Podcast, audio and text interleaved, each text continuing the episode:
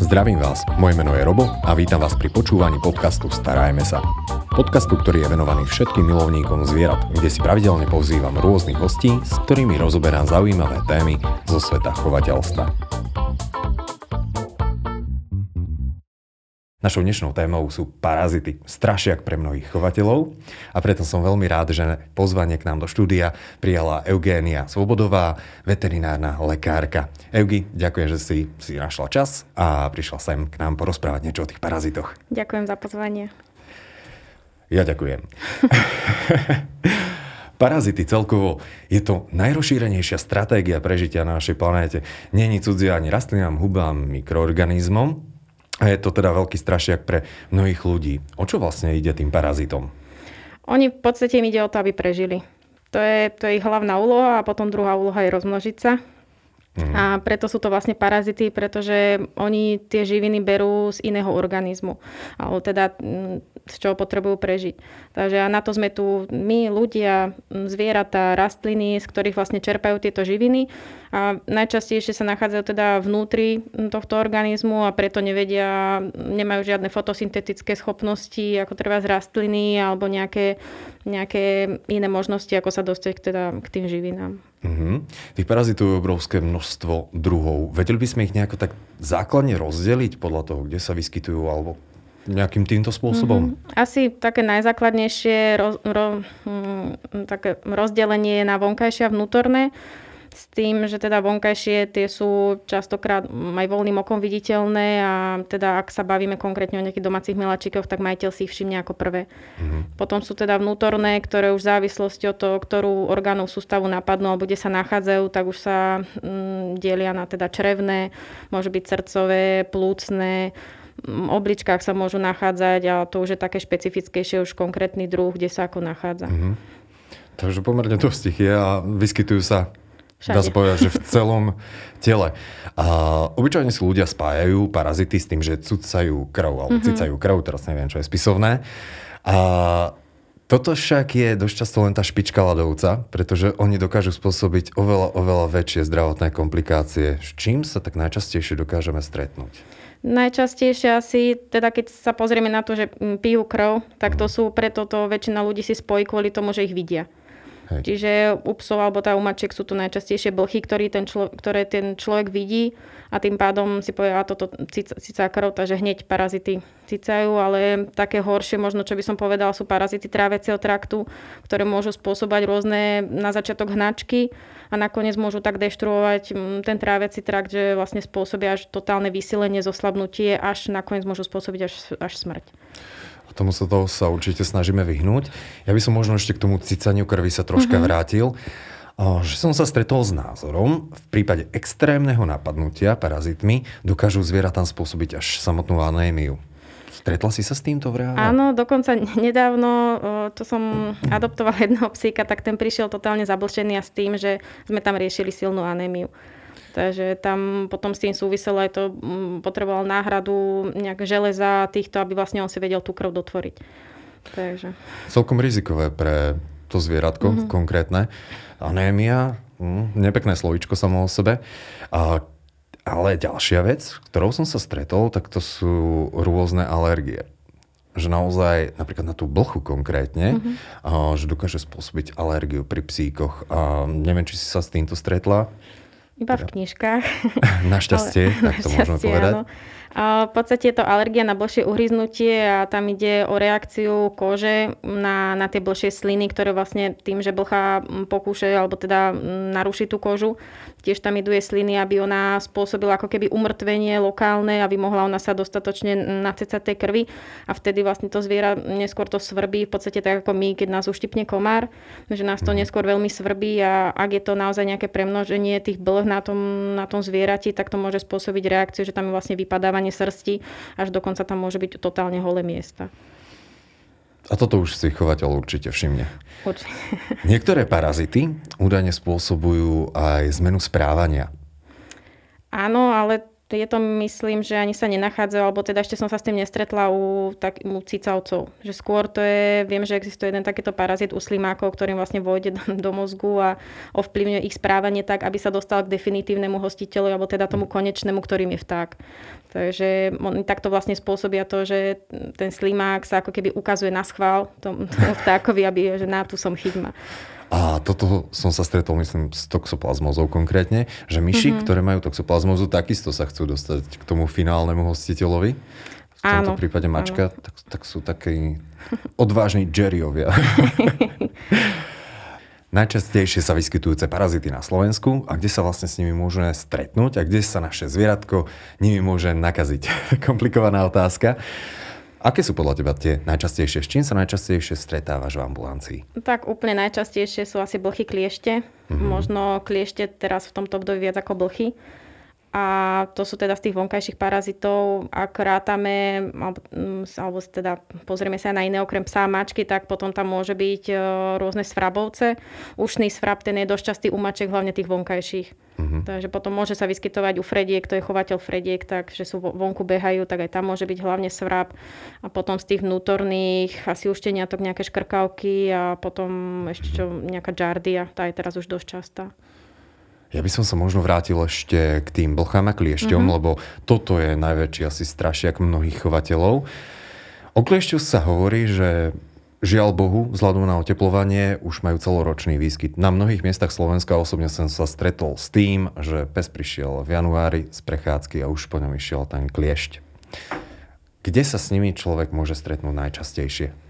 Najčastejšie sú to rôzne vysoké trávy, sú to polia, kde vlastne sa tieto psy venčia, mačky behajú, kde sú akékoľvek zvieratá, na, ktoré ten klieš, na ktorom môže ten kliešť výjsť. Uh-huh. Takže naozaj možno na začiatku sezóny, aspoň teda ja mám takú skúsenosť, že na začiatku sezóny, kde sa ten kliešť vyskytuje aj tam veľa psov, tak tam sa potom už tá um, znižuje ten výskyt, pretože už v podstate tie psy ako keby vyberú, alebo mačky. Že už ich nahrabú na seba a potom už keď tam znova idete venčiť po nejakých mesiacoch, tak akože už je tam menší výskyt, že možno jedného chytí a už to nie je tak hromadne nejakých 5-6. Ale v podstate takto, tie spoločné priestory, trávy, polia, kde sa čo, tam mhm. je to asi najčastejšie. Kliešť je parazit, ktorý je tu už milióny rokov, mm-hmm. on naozaj že je veľmi efektívnym parazitom.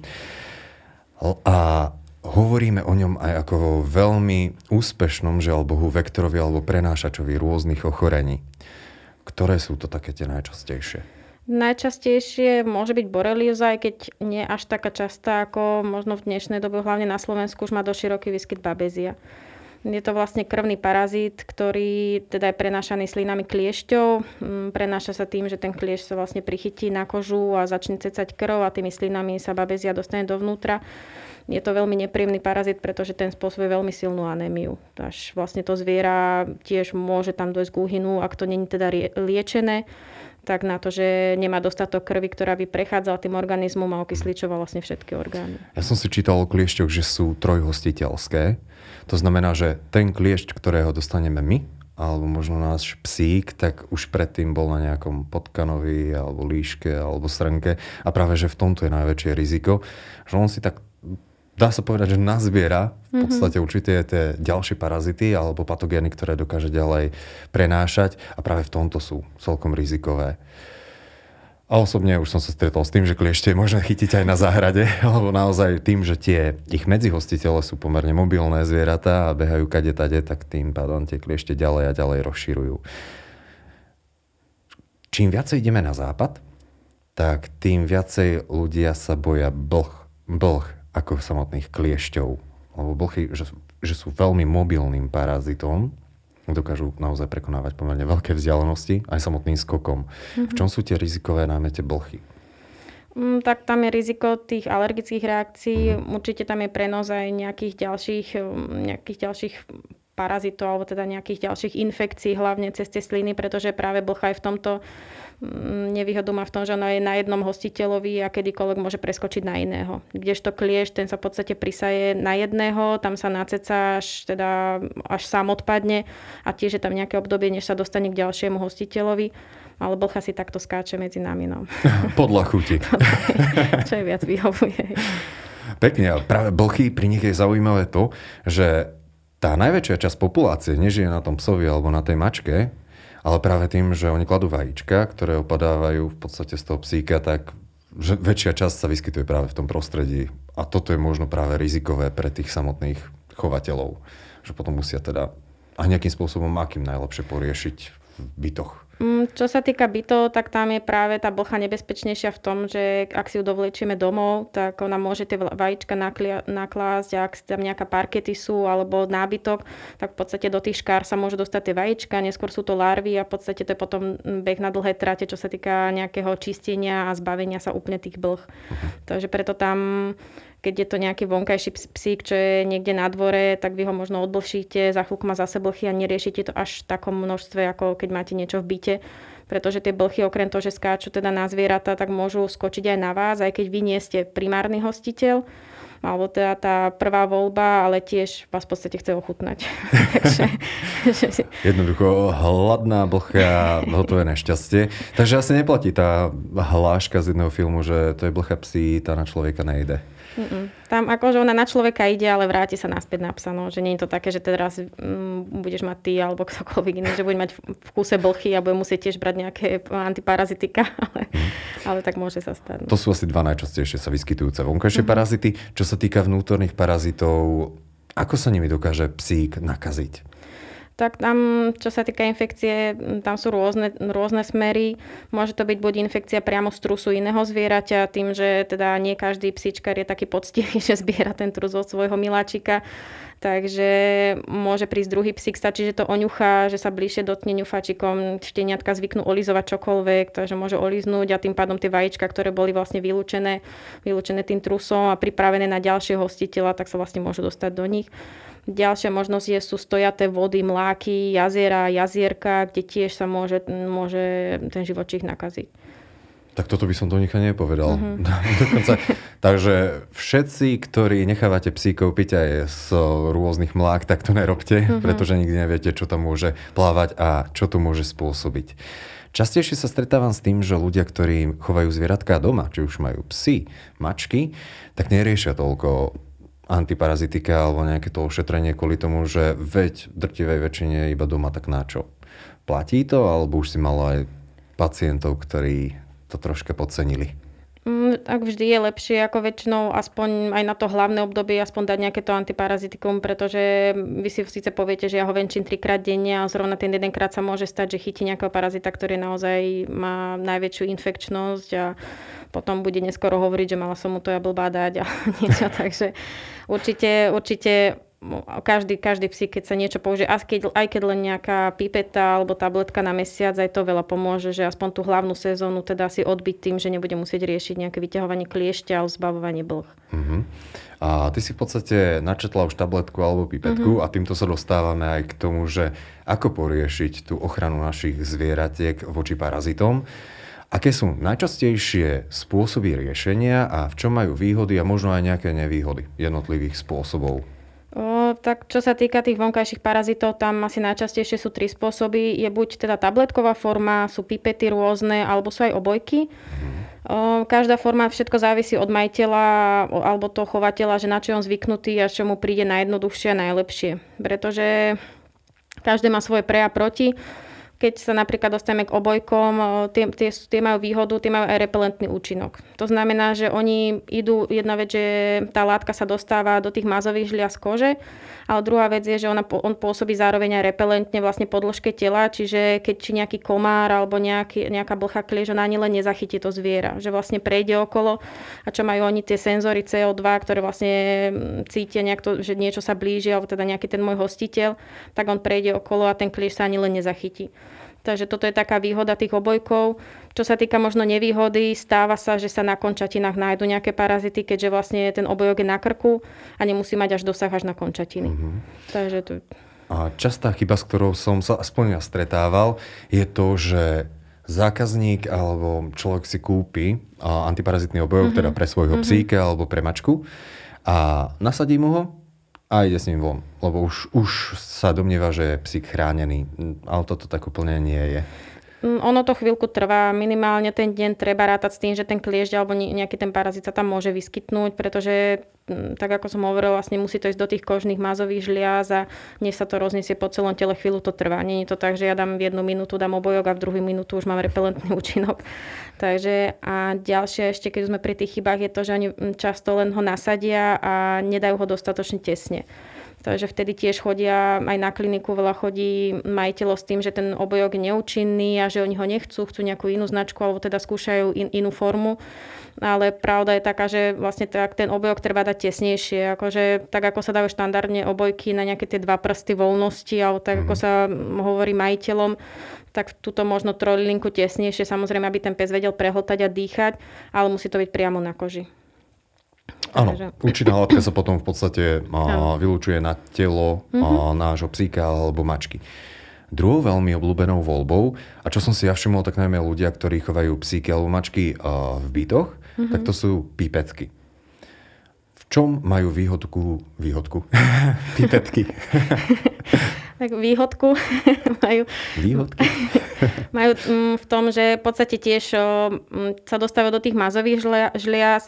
Je to rýchla aplikácia, je to aplikácia vlastne priamo na kožu, čiže musí sa odhrnúť srdc. Nemôže to byť len tak, že mm, dám si kvapky na psa a myslím si, že to teda bude účinkovať. Takže treba odhrnúť srdc, dať to na kožu. Tie, ktoré majú aj podsady, tie psíky, trošku sa s tým treba viacej hrať je to, je to fajn, strebe sa to do tých tiež mazových šľad, cez tie kapilárky sa to dostáva ďalej, v podstate obchádza to nejaké, nejakú pečeň alebo minimálne to zasahuje pečeň obličky, kde to musí byť vylúčované ako teda nejaký vedľajší produkt alebo zmetabolizovaný. Takže akože pipety v tomto majú výhodu. Nevýhoda možno mm, je v tom, že tam sa odporúča nekúpať to zviera predtým, aspoň nejaký deň, dva a po aplikácii deň, dva, pretože tým, že to ide do tých mazových žliaz a cez ten tuk sa to prenáša vlastne ďalej po tele, tak tam potom, keď vy umiete to zviera, tým pádom tie mazové žľazy sú ako keby vymité, tak tiež tá pipeta nemá účinnosť, pretože ona sa nemá na čo zachytiť a preniesť ďalej po tele. Mm-hmm. Takže a to... možno ešte ďalšie ešte byť také, že mm, hladkanie, že vlastne majiteľom sa neodporúča hladkať to zviera v ten deň, keď sa dá pipeta, pretože respektíve môžete ich hladkať na iných miestach, ale nie kde bola aplikovaná pipeta, lebo tam sa potom stáva, že tá účinnosť sa znižuje. Pretože my pohľadkáme zviera, umieme si ruky a tú pipetu máme na rukách, čiže tá, mm, čo sa týka tej látky sa nevstrebe celá, ale iba čiastočne. Pipety, ale ja som sa stretol s tým, že pipety aj, a nevšetky sa dostávajú teda do krvného riečišťa, že niektoré naozaj, že len po povrchu, mm-hmm. po tej mazovej vrstve psíka alebo mačky. A potom majú nevýhodu to, že ako náhle okupujeme psíka či mačku šampónom, tak tá pipeta naozaj výrazne stráca účinnosť práve kvôli tomu, že v podstate účinná látka je už de facto preč. Mm, áno, ale toto je vlastne toto je v tom prípade, keď my jeden deň dáme pipetu a druhý deň našamponujeme zviera, pretože tá pipeta naozaj, mm, my vlastne tým pádom máme ako keby boj medzi pipetou a šampónom. Takže je jasné, že keď dáme pipetu, na druhý deň okúpeme zviera, lebo tá pipeta tiež má nejaký zápach, alebo možno na to smrdí a poviem si, ja dobre, okúpem si ho, tak sa tam znižuje účinnosť a potom kľudne sa môže stať, že ak garantujú trojmesačnú účinnosť, takže už za mesiac máme zviera, ktoré má na sebe kliešťov blchy. Takže na to tiež treba dávať pozor. Každý, každý výrobca tých pipiec si určuje iné, že čo je lepšie preto, aby tá pipeta mala čo najvyššiu účinnosť, takže vždy je najlepšie poradiť sa buď teda, ak je to nejaký produkt, že čo odporúčajú, alebo potom, ak je to u veterinára, tak on už väčšinou tie značky pozná a vie vám povedať tiež, že čo je najlepšie v tomto prípade v tej, pri tejto pipete mm-hmm. robiť. A možno prečítať si príbalový leták, Určite. lebo tam naozaj zistíme, akým spôsobom to aplikovať, ako často aplikovať a čo zároveň neaplikovať. A možno a tu by som hneď aj zašiel do jednej veľmi obľúbenej témy, najmä pre ľudí, ktorí sa veľmi boja parazitov, tak to je, že nakombinujem rôzne antiparazitika, pretože tým sa ako keby zvýši účinnosť. Je to nebezpečné. Je, ako väčšina týchto výrobcov garantuje, že aj pri 5-6 násobnom predávkovaní to zviera je stále v pohode. Takže akože je to síce ich garancia, ešte ja som nezažila, že by niekto dal toľko pipiet naraz, takže väčšinou tie príznaky tam nie sú. Skôr, čo, s čím sa stretávam, je možno to, že dajú pipetu pre psa mačke. A to je veľmi nebezpečné. Ak sa nemýlim, tak troška v tom má prsty permetrín alebo permetrínu, mm-hmm. pretože toto je smrteľná látka, veľmi často smrteľná látka pre mačky. Čiže vždy asi by sme mali voliť antiparazitikum, ktoré je určené mm-hmm. pre konkrétne zviera. A určite najlepšie sa poradiť, že či to naozaj pre to konkrétne zviera. A najlepšie sa poradiť. V prípade, že chceme zabrániť vnútorným parazitom, tam má to aj nejakú pravidelnosť? Čo sa týka vnútorných parazitov, každý, ako možno teraz zoberiem trošku veterinárom prácu, ale, a teda aj sebe, ale akože odporúča sa každé 3 mesiace odčervovať. Ale zase na druhú stranu parazitológovia potom majú veľmi veľa roboty a musia vynájsť nové látky, pretože v tomto prípade veľakrát je tam rezistencia, alebo že ten parazit vlastne si zvykne na tú látku tým, že sa pravidelne opakuje. Aj keď veľa ľudí povie, že zmeniť značku. Ale veľa tých očerovacích tabletiek, možno poviete, že zmeniť značku, ale tie účinné látky sú rovnaké len v inom pomere. Takže možno lepšie, čo by bolo, buď ak vidíte, že to zviera naozaj niečo zožralo, čo by nemalo, alebo sa dostalo k nejakému trusu, tak mm, buď mu dať tú tabletku, teda poviem si, dobre, možno nejakého parazita zjedlo, tak ho odčervím. Ale úplne najideálnejšie, ak si nie sme istí, tak odoslať, odoslať trus na koprológiu, kde sa vlastne ten trus vyšetrí, zistí sa, či sú tam parazity, či nie sú a na základe toho sa cieľene použije antiparazitická látka. Uh-huh. Sú ešte nejaké ďalšie parazity, voči ktorým by sme mali aplikovať nejakú, nejaké špeciálne antiparazitikum, alebo toto sú tie základné a viac menej toto by sme mali riešiť. Čiže odčervovanie, mm-hmm. ako keby, a poriešiť vonkajšie parazity. Pipetou, obojkom.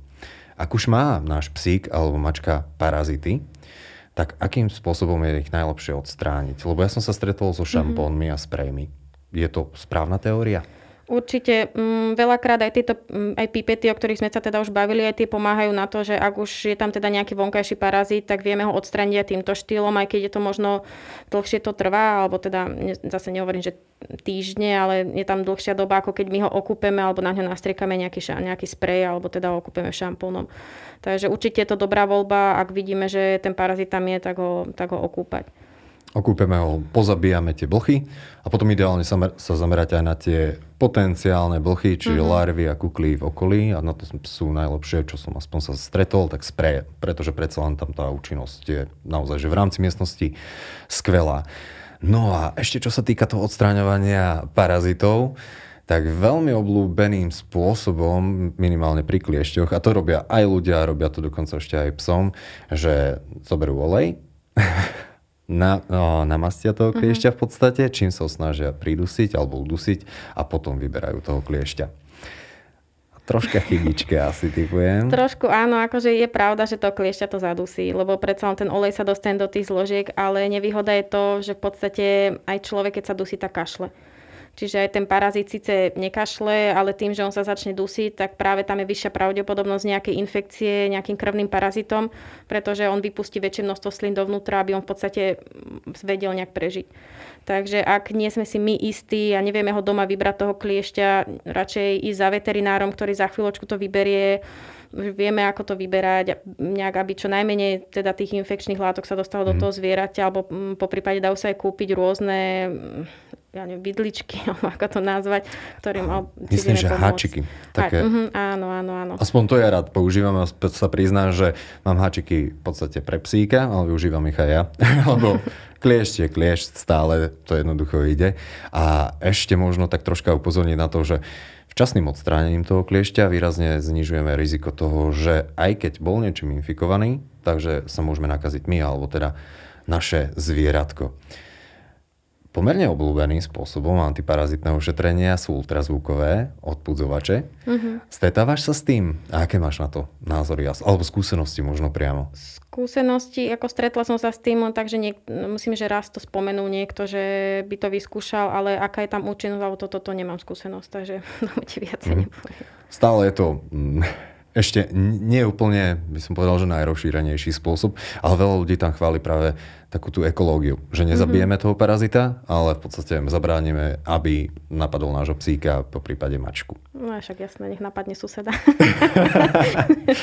Pozdravujeme. no, uvidíme, či bude počúvať tvoj sused.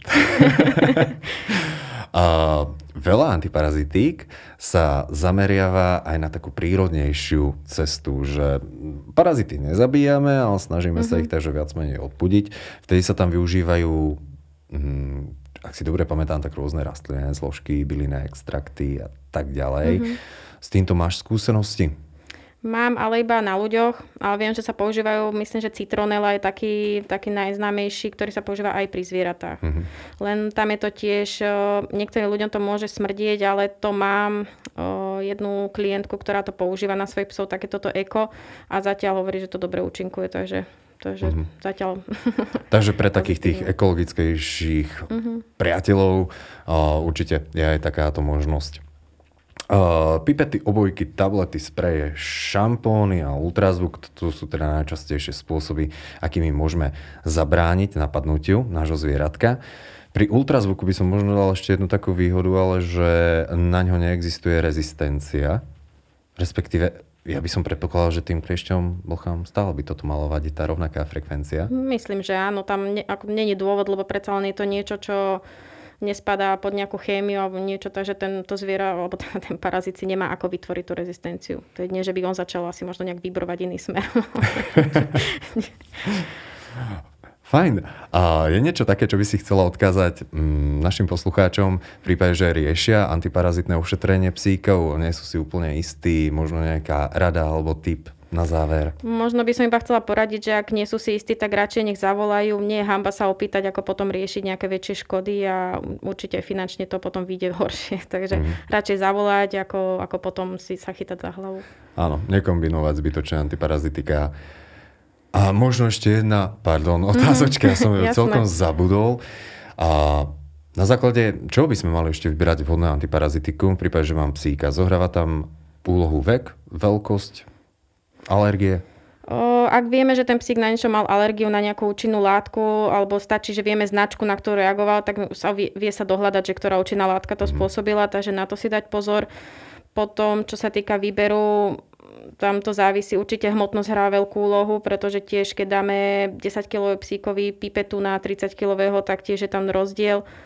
A čo sa týka veku, tak tam nie v podstate nehrá, vek nehrá úlohu. Mm-hmm. Možno maximálne väčšina týchto pipiet a tabletiek uvádza, že do nejakej hmotnosti a veku zvieraťa by sa nemali používať tieto prípravky.